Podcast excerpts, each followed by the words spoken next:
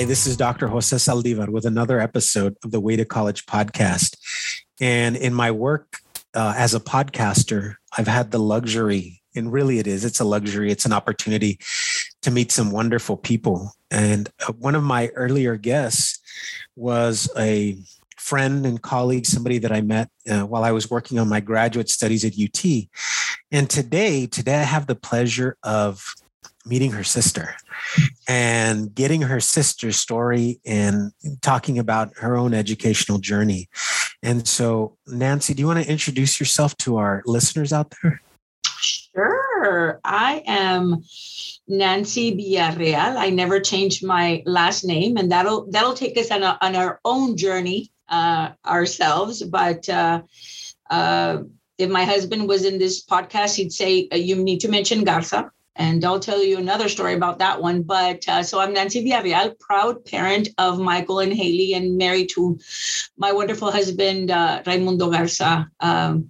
I do work for Mission CISD, and I've worked for Mission CISD since my initial career. And even though I am a proud graduate of La Joya High School and La Joya ISD, Mission CISD was the first one that gave me my opportunity. And I have been here now. This is my 28th year. And kind of like, not to be cliche, but started from the bottom, and now I'm here. And so that's who I am in a nutshell. Wonderful. Wonderful. That's awesome. So Nancy, may I call you Nancy? Sure. Absolutely. Okay. So Nancy, I often ask all of my guests, I start with this one question. And the question is, if you had to go back and identify the starting point for your own educational journey, what would that starting point, or where would that starting point be for you? When education became the focal point? Yeah, I'll share mine. Yeah. And my educational journey, I often point to, and I share with my students, was when I was in fifth grade, and my father was an auto body man, and he had his own auto body shop. So the first day of summer, right after fifth grade, my father said, "You're going to go work with me today." And I wasn't planning on it. I didn't know. And he said later that day, when I was, I think, like shoveling caliche or sweeping. And he said, "I'm doing this because I want you to see that you have a choice. You have options. You can study and do amazing things, or you can work with your hands and do some very difficult work like what I do." And so I often point to that as like, that was such a transformational point for me. So for you, I got it. What was that moment? Yeah. I got it. Once you said it and gave me an example, I know exactly when that happened. So I was, and I don't remember what grade I was, but it was a summer.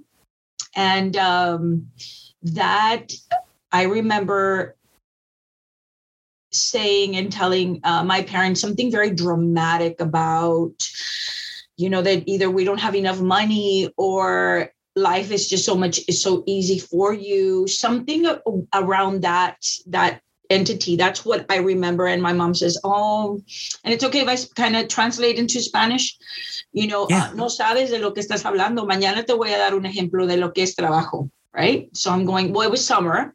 And so we were so used to being latchkey kids. And so, because our parents never wanted to, in the protection and the journey that they had to come to the United States, they protected us a lot from a lot of things, right? And so, tú te quedas en la casa, ustedes no le hablan a nadie, and et cetera, et cetera. And so what happened there was, we got up early in the morning. First of all, I was like, "Why are you waking me up so early? What's going on? What happened? Oh, you didn't forget we had that argument." So it must have been, I guess, old enough, fourth or fifth grade in the summer of that. And then they took me to La Labor to pick up cucumber. I remember that. And so we literally got up at 4 a.m. and they took me and I said, "What in the world am I doing here?" Right. And so it was Labor. And I remember these trucks that we would just pick up cucumber, and we need to do it fast, but I'm hungry. Well, it doesn't matter. You need to go on, right? And so be able to then put him up in the trucks. And so I guess I was real flaquitita in that time. So I think I looked sweaty and red. And so the gentleman from the truck was the one that picked me up and said, no, dejen que se quede aquí un ratito. Parece que se va a desmayar. She looks like if she's about to pass out. So I sat with him, and then he was the one that said, it doesn't look like if you were made for this. And I told him, and I kind of think I did it through my dehydration. I was like, no, I know I wasn't. And so he says, if you don't go to school and you don't finish school and their own perception of what school is, aquí vas a venir todos los días. You're going to come here every day and you're going to do this day in, day out. I'm like, oh my God, I'm done eating tacos, because I remember very clearly that I had a tortilla de harina taco, a flour tortilla, and it only had beans in there. And that's all we ate pretty much until dinner. Because the faster, later I found out that the faster I did it, the more money we made, right? So that was it for me. I apologized. And so I said, I'm so sorry. You work very, very hard, but I never want to do that again. And so from the gentleman that said, let her sit here, through my mom saying, okay, now you understand. And so I was glad that I was given the opportunity to learn the hard way. And they continue to protect me through life. And even to this day, they continue to protect me mentally and emotionally through a lot of their struggles, because they wanted a better life for Nancy, right? And Elizabeth. So, but that was me. That's my starting point. I was like, okay, I never want to do that again. Never want to do that again. So I knew that the education was key. So having that experience and recognizing, right, okay, education is key. I need to continue with my education. What were your aspirations? What were you thinking about? Okay, now I'm going to focus on this, and this is what I think I'd like to do. So teaching was always, besides being an actress, right? In the whole, because I went into when I play and I did all that, and Betty La Fea wasn't in at the time, so I said, I don't know how that has going to pan out. I'm kidding, but.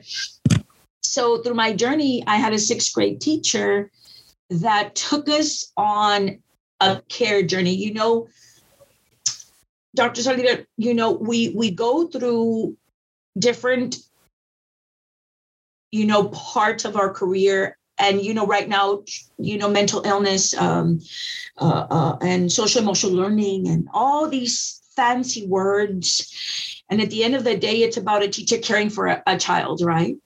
And the kind of care it takes, it's very, very important. And so really when we talk, again, another cliche is, it was a teacher that led me through the path and then what I wanted to do. And for me, it was my sixth grade teacher, Ms. Science. And then went on other teachers, but she showed this little girl in sixth grade how to wash her face properly. And then from that and she was an English teacher, okay? Through the books of like Diary of Anne Frank and The Closet, I don't even remember the title of the book, but it was like 8 books. And she took us on the adventure of these young babies. What are these? They go into a closet and then go into another world. And then through Shakespeare but it was a life journey. It was a life lesson. And so I knew then that I wanted to be an educator of some sort. So, and different than people from my sixth grade, then in high school, when I was in band, but I also had an amazing counselor that also taught me that through taking that extra time and care, that it wasn't impossible for you to become what you wanted to become. So I'm telling you that sixth grade teacher, Ms. Science, I still remember. You know, she brought us all, including little boys, towels, and she showed us how to wash our face through the connection of a book. If it was Diary of Anne Frank, we wrote a diary. But she took us on a journey. And so I did become an English teacher, I suppose, right? That was my first love, but then other journeys came into play, and now, full circle, but that was it for me. I knew that I wanted to be a teacher because of the way that person made me feel. I felt valued and honored. And you're talking about a little girl that came from the calles or the humble beginnings of a very low socio to this day colonia on South La Joya Road that wasn't paved. And today they claim that it's paved, but oh my goodness, that's a whole other story. But that took the bus very early in the morning, left home and got home late at night after band practice. And she cared about us. And so I wanted to make others feel that way. And that's, I just remembered, it's like social emotional learning, capturing kids' hearts. So you should have all these products. And genuinely, really, it's somebody caring about you, genuinely caring about you.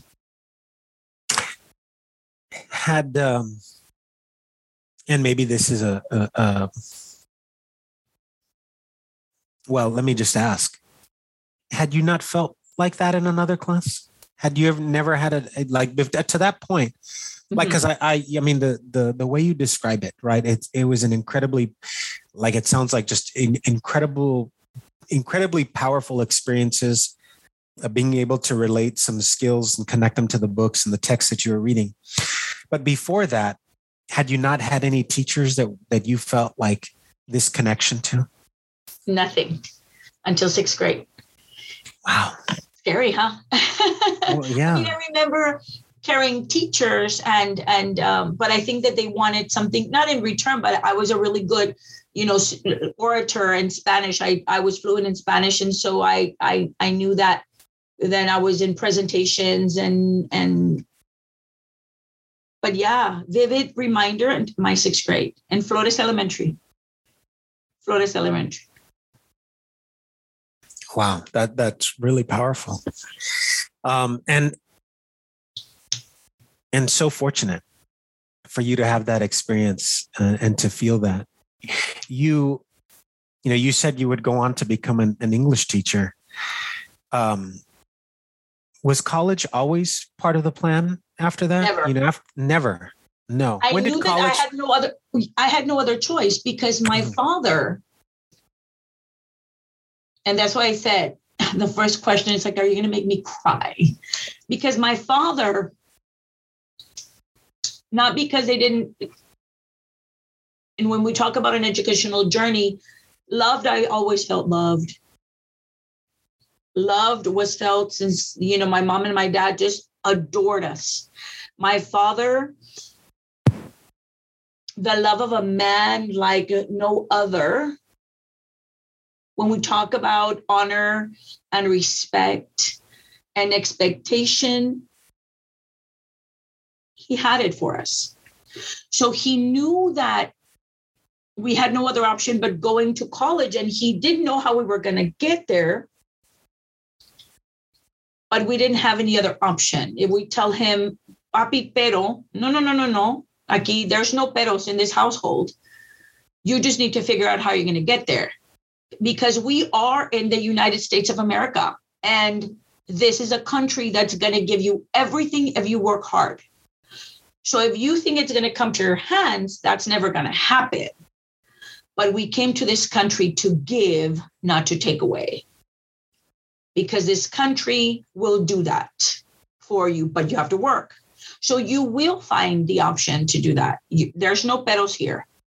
So figure it out, go find it, and let me know where I have to show up so we can honor what you've done. That's the way my father was. So I didn't know how I was going to get there, but it took the caring people to get me there. You see how I talk about care? And not a teacher that didn't work from 8 to 4 or 8 to 5, or an individual that didn't work their regular hours, the above and beyond kind of teachers, counselors, because that's the reason that I got to college. My father saying, there's no excuse. You're going to come back and you're going to tell me how you're going to get there. I don't know how to get there. I'm a Mexican trying to survive in this country, but I brought you to this country because I know you can do it, right? There's no option. So when I went in 6th grade, well, 7th in middle school, there was an individual, Mr. Charles Casillas, who is, that's another, portion of the crying moment, because right now he's in the hospital, right? I still touch base with the man. And so Mr. Charles Casillas, I entered band in the 6th grade. I mean, 7th grade, because it's after 6th grade elementary. Then I signed the dotted line for band, and the rest is history. Band was my outlet. Band was the entity that taught me how to be independent. Band was the entity that encouraged me to say, I need to pass this. And we talk about algebra and geometry, my goodness, nightmares. So band was the outlet for me to continue to journey on through. And then when we went from 7th and 8th grade to high school, Mr. Charles Garcia continued to be in La Joya and just saw something in me. Again, I was very shy. People don't believe me that I was shy. They thought I was a cheerleader. And I'm going, no, absolutely not. So I then became a leader in band. I was, if you tell me right now, pick up a saxophone and play it, I would know. I just knew that it was a saxophone. So I learned that was going to lead me to the next level. And so being a leader in the saxophone section was something that I wanted to continue to do to make Mr. Charles Casillas proud, because he had this expectation, right? So I was one of the, only women in the saxophone section. And so then became, the first chair. And then when I was a sophomore, he said, I can see you as a drum major. What do you mean a drum major? Like speaking and conducting? And yes, you need to try out. Sir, I just want to play my saxophone. No, you're going to try out. I'm going to prep. So and then I became a drum major, 11th and 12th grade. And in the meantime, there was, I don't know if he then spoke to the count. I don't know what happened, but while the process of band, I had a wonderful angel I had two other angels at the high school in La Joya, Viola Carnales, who is still subbing or supporting, as she was a counselor, and Ms. Pat Garza, who just retired last year, English teacher, who continued to inspire me to do and be better. Ms. Viola Canales was the one that said, you're going to go away to college. And I'm looking at her like, there's no college here in the Valley. No, there is, but you're not going to stay here. You're going to go. I don't know if you know this, but my father is like Mexican. I don't think he's going to let me leave the house. No, he will. He will. We're going to get you there. Don't worry about it. So they did, Dr. Saliu. They spoke to my parents. I remember having a conversation with my father my senior year. And I said, Daddy, remember when you told me that the only option was college and the university? And he says, yes. Well, I have a document here that I need you to sign, financial aid. I've been accepted to the University of what used to be Southwest Texas State University, to Texas State, right? Currently Texas State, yes, party school. It was amazing. And so, okay, ¿dónde le firmo? Where do I sign? Dad, you do know that it is about 5 hours away from here. So do we have to take you? Daddy, yes, you kind of do need to take me. Bueno, they had never been past a checkpoint, Dr. Saldívar. They've never been past either Rio Grande, Camargo on this side, and then they had never been past, they had never taken us to the island. I mean, none of that. I was the one that had been past the checkpoint because through band, I did go to band camp in Dallas, to drum major camp in San Marcos. So I did spend some spaces, you know, in Austin. So I was semi-exposed to that part of the United States, but my parents had never been. So all he said was, I trust you. You're going to get there? Yes, but you have to take me. Okay, I can take you. Can I bring your mom? Yes, well, you definitely can bring mom. But that, you know, and so he just signed and he trusted. There was another portion of it before I got the acceptance letter and all of that. I got a full scholarship to go to University of, you know, Texas State, I'm sorry, in the good old days, Mr. Charles Casillas drove me 5 hours to go try out for a scholarship and back. Drove me. The good old days. I think right now it would have been like she ran away with her major guy. I mean, her band director. How dare, you know? But yeah, he and my parents trusted. So I went, I tried out, I got a full scholarship and came back. Wow. How is that possible today?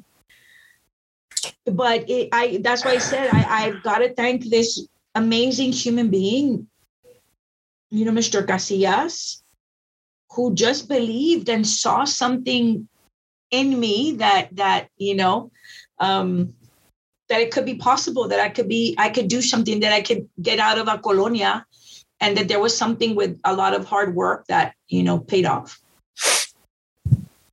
Wow. Oh my goodness. So what wonderful people. What wonderful people to have had in your life, to have intervened. And it's funny, you know, I one of my most recent interviews was with a not a classmate, but we went to college together, and we were talking about how sometimes it's luck. Right. That we find these people that you know, in our lives, and that they see something in us. Mm-hmm. They see something, they see potential, they see something special. And they say, if I can give this child some mentorship, if I can show them opportunity, I think this child will flourish, mm-hmm. or is going to do something great. Mm-hmm. And so what an amazing story. And to know that you had these people in your life that saw that in you and created some opportunities for you. That's awesome. Now, let me ask you then, you go to Texas State. What was that transition like? So you know, you characterized it, right? Coming from the Colonia, and now you're at Texas State, party school, right? What was that transition like for you, Nancy?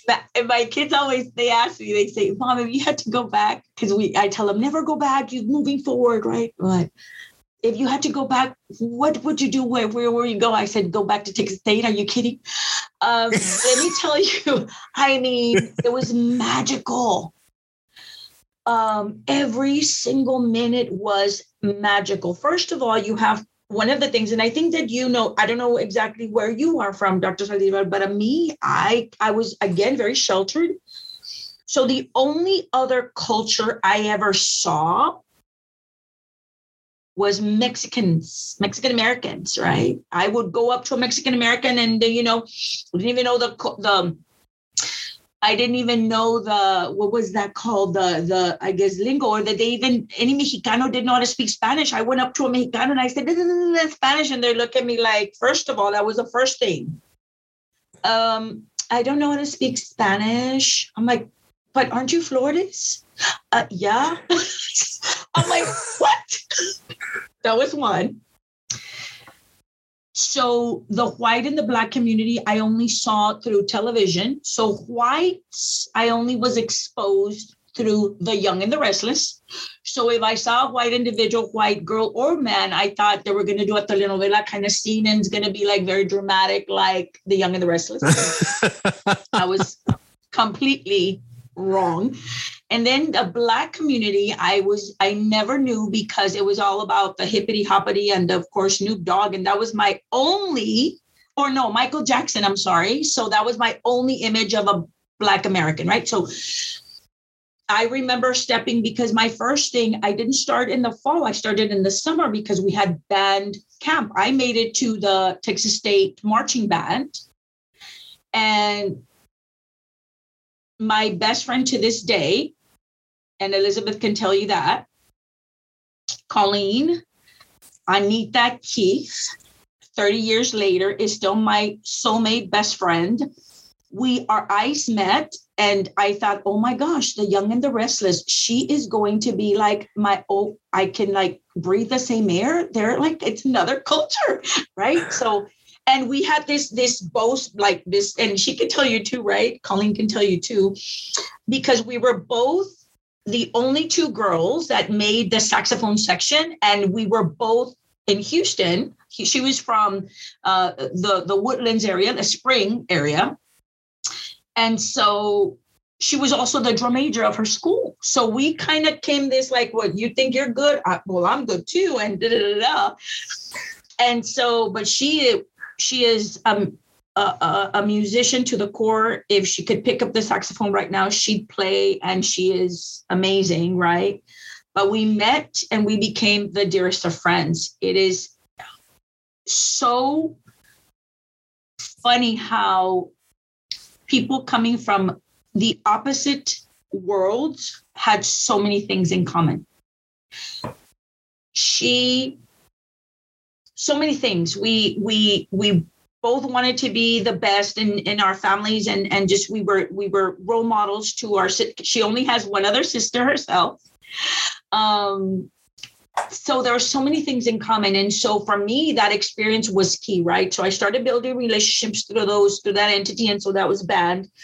I had the most amazing time. They took us, to Oklahoma, where the football team was getting there. And her experience and my experience were a little different in the sense that she wanted to be an engineer and I wanted to be a teacher. So we had a blast first 2 years before she had to go into A&M. So she went to Texas A&M and finished her engineering degree out there. And I continued my journey through the educational platform. But band was always our main thing. We did do the Sixth Street thing. We did and I tell my mother to this day, it was through your prayer. You know how you say luck? Dr. Saldívar, I believe that it was my mama's prayers. She spent 4 years on her knees with a lot of velas. I said, I don't even remember.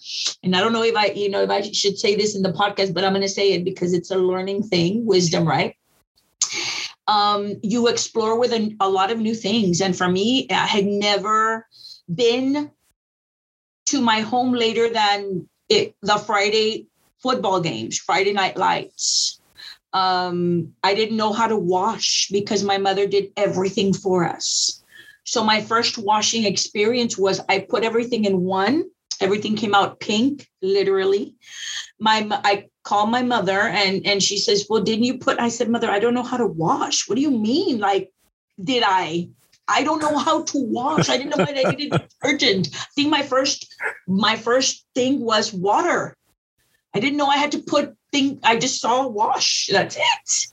So through washing, through my first partying and my first thing in Austin and what it meant to drink a beer and drink and be at a party and not, I just remember my mother's voice and my father's voice of reason telling and talking to me because I could have, so many, first of all, so glad that there's no cell phones and kind of proof of anything. Son puras mentiras, mami. So that was it. I mean, the exposure, and I always had them there with me. I tell my mom and mi padre que en paz descanse, there was never a time that you guys were not with me. through your wisdom, through your words of reason, through mijita, mucho cuidado. For me, I think, I don't know if my sister will share this, but for me, I always tell her, I always felt that I wanted to prove our people wrong. When my father allowed me the privilege to leave home and come to the university, he had all the compadres and the comadres and the primos and the relatives saying, "Ay, no sabes lo que hiciste. Te va a regresar y va a regresar embarazada y va a venir bien casada. No sabes lo que hiciste, Lupito." So in my mind, I'll show them that. You don't worry about it. My parents had 10 brothers and sisters. Well, my mama had 10 brothers and sisters, 10. And she was almost one of the youngest. I proudly can tell you that I was the first of all the brothers and sisters in the kids to get a university degree. The first. Later on, I can tell you, now you have like doctors and you have like colonels in the army and you have counselors and you have all these things. But I was the first one from all of my mom's brothers and sisters to get a degree. Now the older cousins, yeah, they have degrees and they haven't, you know, they did and you know, but I was the first one to do that. When I returned and I graduated with my degree, which that was a whole other beautiful story. My father did a big old pachanga. Got to salir that huge one, invitó a todos. And I'm telling you, he got on the microphone and he said, "Miren." And he was proud. And he was, to me, I lived my life to make my parents proud. And a lot of people can tell you that's not a way to live your life. But I don't regret it one bit. Would I do it a bit differently? I think I might have, right? And I think maybe if I would have gotten my master's degrees sooner than before, like before I got married, then my life would have been a little different. But I always lived my life to make my parents proud, always, because it was very clear to me that their sacrifice was done with pleasure and with a lot of love. And that's what I wanted to give them back. Just a little bit of what their sacrifice has been all about. I teach my kiddos a little different. You live your life for you. Don't live life to make mommy and daddy proud. And of course, my husband, yes, you do. But you live your life for you. Yeah. But generally, Dr. Saldívar, I can tell you that my kids, especially Michael Ray, the oldest, he does live his life to make us proud. He does. And as a UTRGV active, Army recruit for love of country and God, I tell him, "Mijito, live a little." Like, "Oh, I will, Mom. Don't worry. It's gonna be in my time. Don't worry. It's okay to be out more than midnight." "No, I know, Mom." So, but he still does that. My beautiful boy, Haley. Well, not purple hair, not so much, but yes, go girl. Do it differently than your mother and your father. But yeah, so that's my, that was my experience at Texas State in a nutshell. So one, it sounds like, again, you had some wonderful experiences, really made the most of your time there. When you got done, your father threw that big pachanga for you.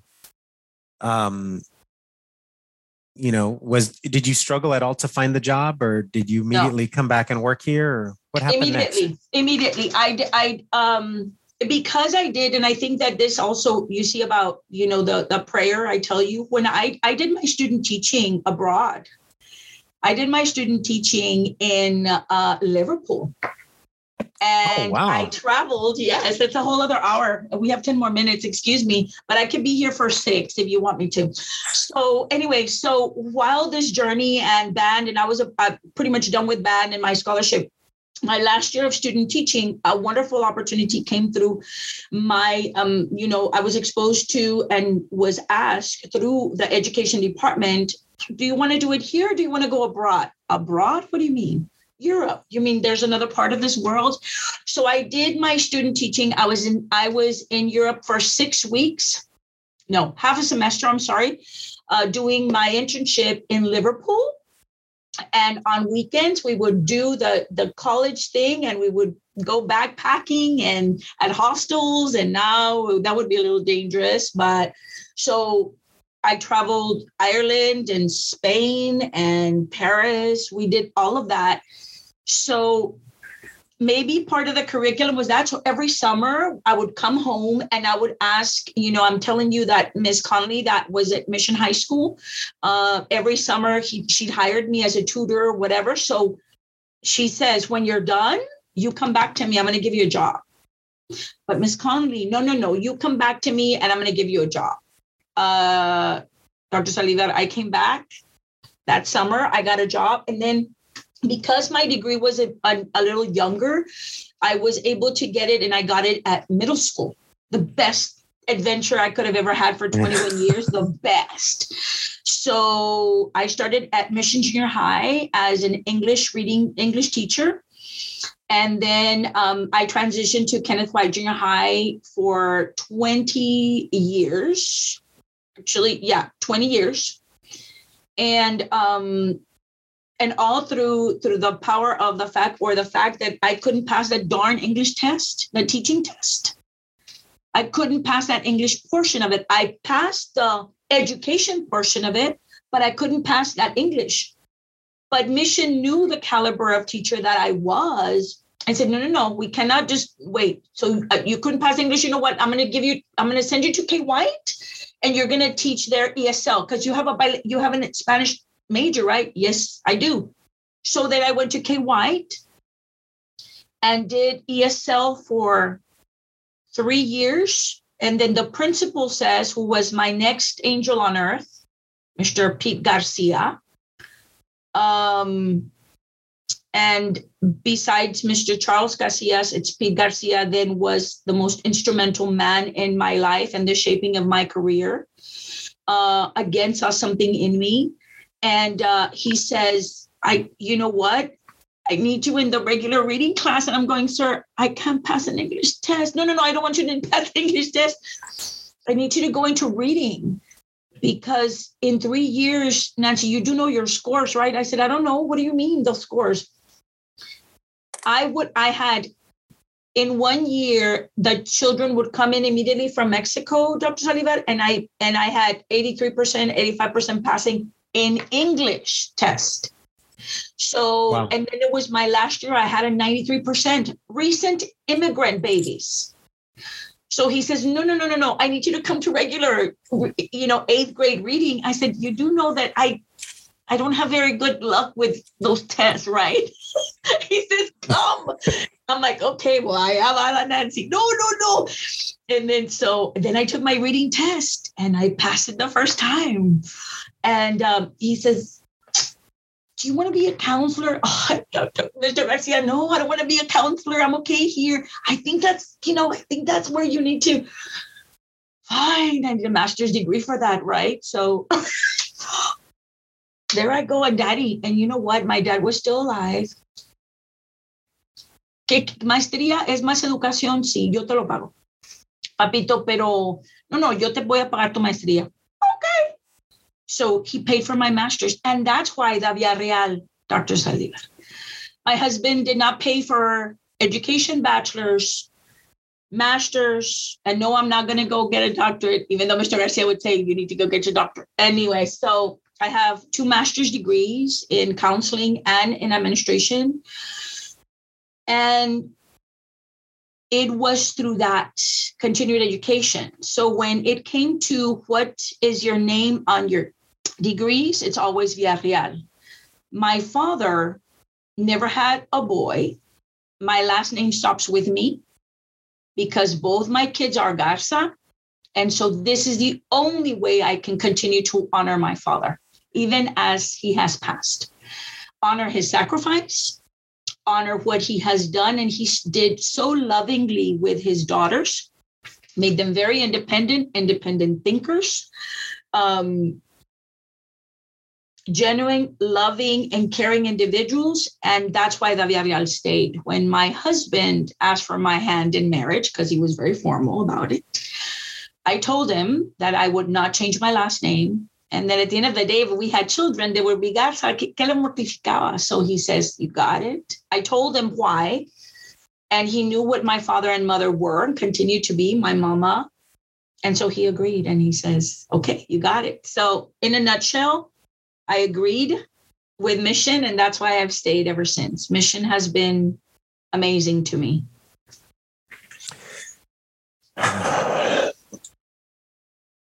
Thank you for sharing all of that. It's such a beautiful story, and I know there's so much there to unpack, but I also want to be mindful of your time. And so really, just one thought that I have, one, I'm sure you've thanked your mother countless times for her prayers, because it sounds like every step of the way, there was somebody there looking out for you, somebody who saw potential in you and wanted to invest in you. Right. Mm-hmm. And so congratulations. And that is just, again, just such a wonderful story. But as we step away, what final piece of advice or final words would you like to share with our listeners out there? Through my journey, I have found, and I always have the example of my son. To me, I had a lot of wonderful opportunities, and I was fully present, and I was smart enough to grow and be who I am right now. But I'll share the journey of my son. And through him, I continue to learn. My son was diagnosed with a learning disability in the 3rd grade. And he always had difficulty completing a sentence. And coming from the educational platform, what am I going to do for this boy? I don't know what to do. I'm the expert, right? What am I going to do? Ray, what do you think? That's my husband. What do we do? And so at the end of the day, we continued to pray, and we loved him. We loved him hard, deep. We did. And we provided him not with the opportunity to, or give him the excuse of any kind of failure or anything, because he had this disability. But we told them there's always ganas, mijito, esas ganas que no se te quiten, right? That love. What do you want, Michael? What do you see? But I can't. Really? Is that an option? No, it's not an option. So what are you going to do? What are you going to do? So in 9th grade, he acknowledged the fact that he no longer wanted to be in special education. So I told him, mijito, entonces, what are you going to do next? Well, I know that I can, with a lot of hard work. And that's what it is, hard work, right? So he says he exited from the special education platform, and he graduated from high school, and now carries a 3.5 at UTRGV.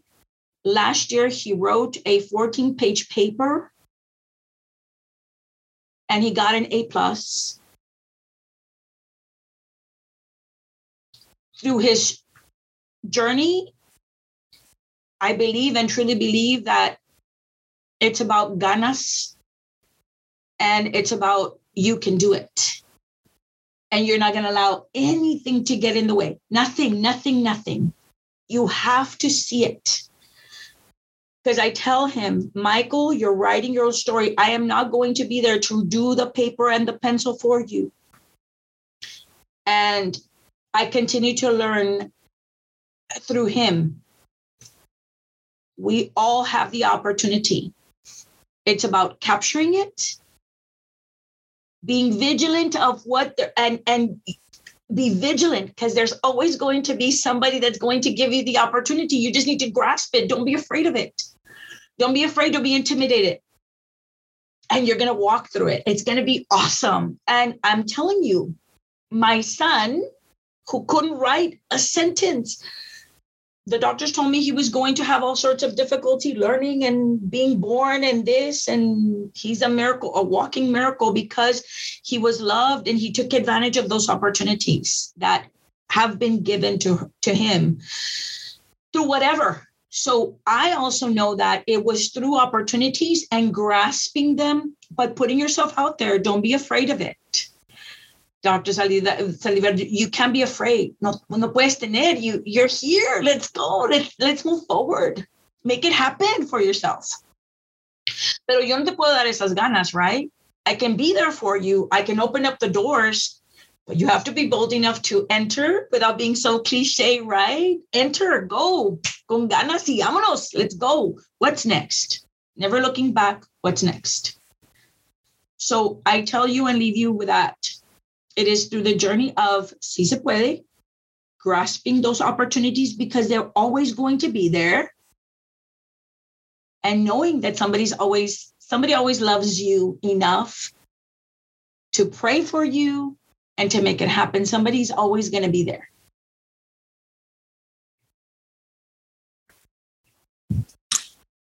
I couldn't have said it better myself. I think that was just... It's a beautiful way of I think, concluding our conversation, our interview. Nancy, thank you for your time today. Thank you for sharing the story. Thank you for opening up and being so honest and transparent with our listeners. I'm sure there's going to be a number of talking points, a number of points in your story that our listeners will be able to connect to. And I think especially the story about your son and the love and the opportunities that were there and were created for him, and that you all, the support that you all gave your son, I think it was just beautiful. Nancy, thank you. Thank you for your time today. Thank you. Thank you for the honor and the pleasure of bringing those memories from very deep, deep inside and basically bringing them to light. I don't often get the opportunity to share, and it's been delightful. Thank you for that. I'm glad I could do that. I'm glad we could do that for you. So this concludes another episode of the Way to College podcast. Thank you for listening. Don't forget to subscribe and follow and rate the podcast, please. And please share it with others. And we'll see you soon. Thank you, and bye-bye.